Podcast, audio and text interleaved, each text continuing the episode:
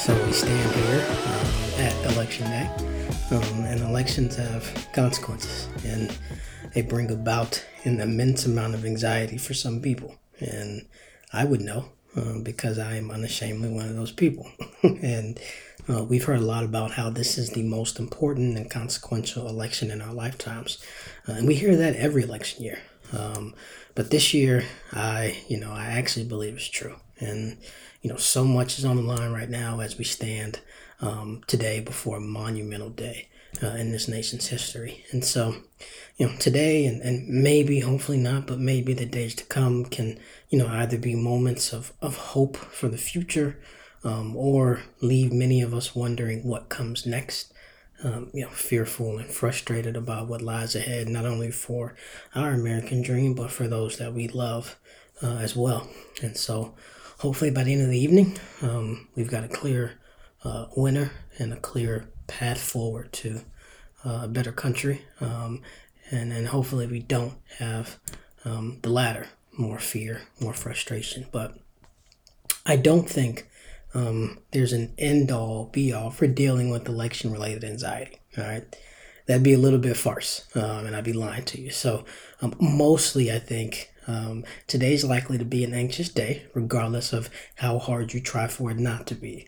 Um, but with that said, as someone that comes from a background of uh, politics, has worked on numerous political campaigns, still works in politics, um, I've become a little bit of an expert, I'd like to think.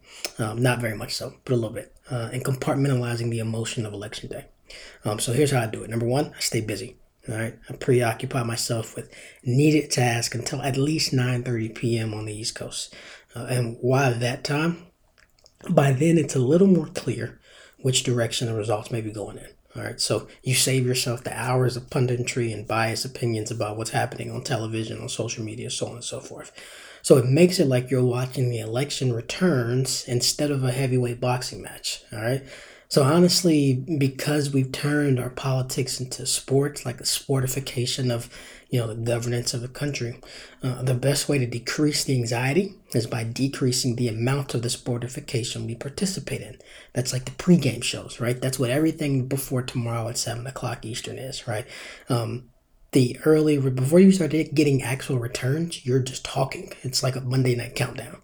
Um, so eliminate the amount in which you de um, sorry eliminate the amount in which you um, entertain and participate in the sportification. So that's a small step. Number two, um, I consistently, patiently, and lovingly remind myself that I have absolutely no control over the results besides my vote. I voted. That's all I can really do. I know that sounds scary at first, but there's a certain level of solace I think that comes with recognizing the things that are within your control and which things aren't. Because more often than not, the worst case scenario we concoct in our heads is opposite of what reality, capital R reality, actually brings us. So here's my exhortation to you. So long as you've done your civic duty and voted, regardless of political party, ideology, or who you voted for, you can rest easy, go and try to knock out those tasks you've procrastinated for a month, even watch a film or start a TV show that's been sitting in your list for weeks. You've done your part, you've fulfilled your responsibility to your country. So now you should take some time and fulfill your responsibility to yourself. That's important to do every day. And we do it because you are not worthless. You're not a failure. You're worthy of life. You're